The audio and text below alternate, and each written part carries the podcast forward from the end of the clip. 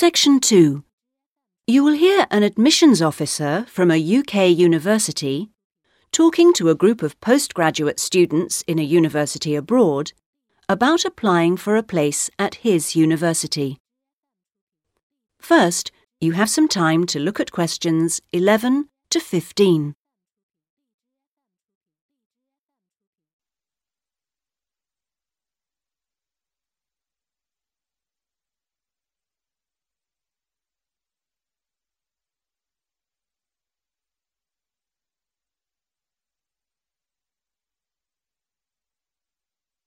Now listen carefully and answer questions 11 to 15.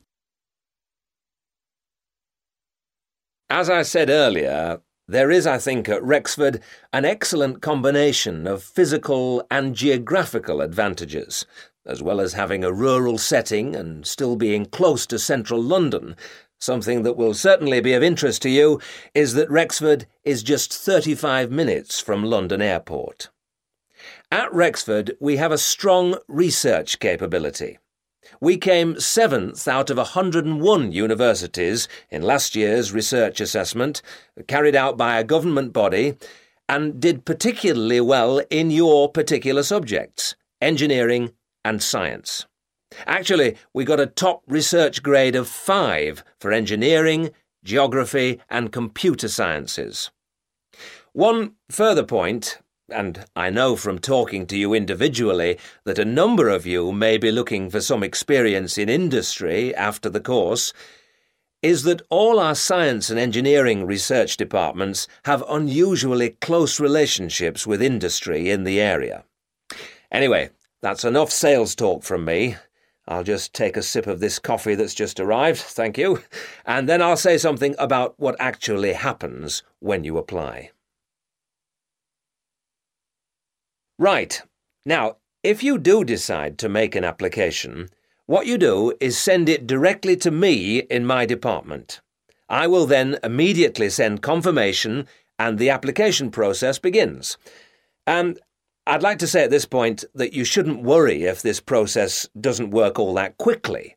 I mean, occasionally there are postal problems, but most often the hold-up is caused by references. The people you give as referees, shall we say, take their time to reply. Anyway, it's absolutely normal for this process to take three to four months. What I do in this period is keep in touch with you and reassure you that things are moving along. One of the ways we've devised to help you decide about applying, as well as later when you've been accepted, hopefully, is to put you in contact with, if possible, a student from your own country who is at present studying with us. What you can do is phone them up, we will of course liaise between you, and discuss your concerns with them. That way, you can get an objective opinion of what you can expect if you come to live and study at Rexford.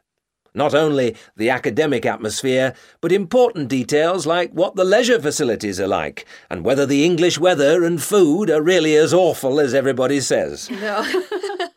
if you decide you can face it, the contact can also help you just before you leave with tips on what to pack and that sort of thing.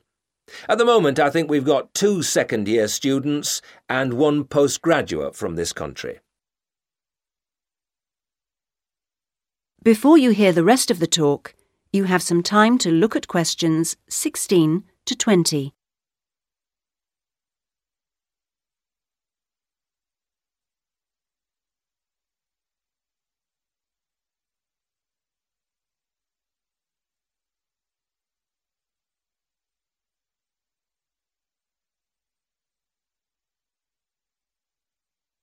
Now listen and answer questions 16 to 20. Now, to move on to the other concerns you expressed earlier. At a UK university, as I'm sure you know, you will be in an environment where independent learning is the norm, which takes most students a while to adjust to, and at a time when you will be separated from your normal surroundings, and in most cases, your family. This can be a difficult time. But remember that something like 25% of our student body are international students like yourselves, and that there are several organisations in the university and city whose main purpose is to offer help and ensure that your time with us is enjoyable and useful. One or two of you touched on the subject of accommodation earlier, so I'll just add a few points. It is the university's policy to give priority in the allocation of residence places to three categories, and those are visiting students, exchange students, and new postgraduate students. However, demand exceeds supply, so there is still a need to put your name down early for campus accommodation, particularly if your family is accompanying you. This means that the earlier you decide whether you want to study with us, and so get the procedure moving, the better it will be for everybody. Um, yes. Uh, what if you would prefer to live outside the university? If you're planning to live off campus, you've got to sort things out even earlier. As with everything in short supply, the good accommodation gets snapped up months before the beginning of term. In other words, if you're starting in October, you need to be thinking about it in June, or at the very latest July. So you do need to think very carefully about what you need, how much you can afford to pay well in advance. What you can't do is leave it until a few days before the start of term. The agencies in town are pretty good, it's just a matter of contacting them in good time. Of course, we have a full time accommodation officer available to help all students. She'll get in touch with you when you're accepted. She's got plenty of contacts in the town and will deal with the agencies on your behalf. One or two of you asked me earlier about your level of spoken English. Obviously, most of you have already achieved a lot.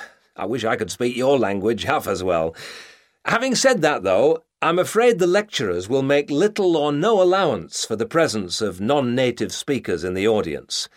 So, anything you can do to improve your spoken English, even beyond the pretty high levels most of you have already reached, will help make your stay with us that bit more fun for you. Some extra practice before you arrive is worth more than, for example, private lessons afterwards when you won't really have time. Oh, and one last thing before I invite further questions. It's very important that you That is the end of section two. You now have half a minute to check your answers.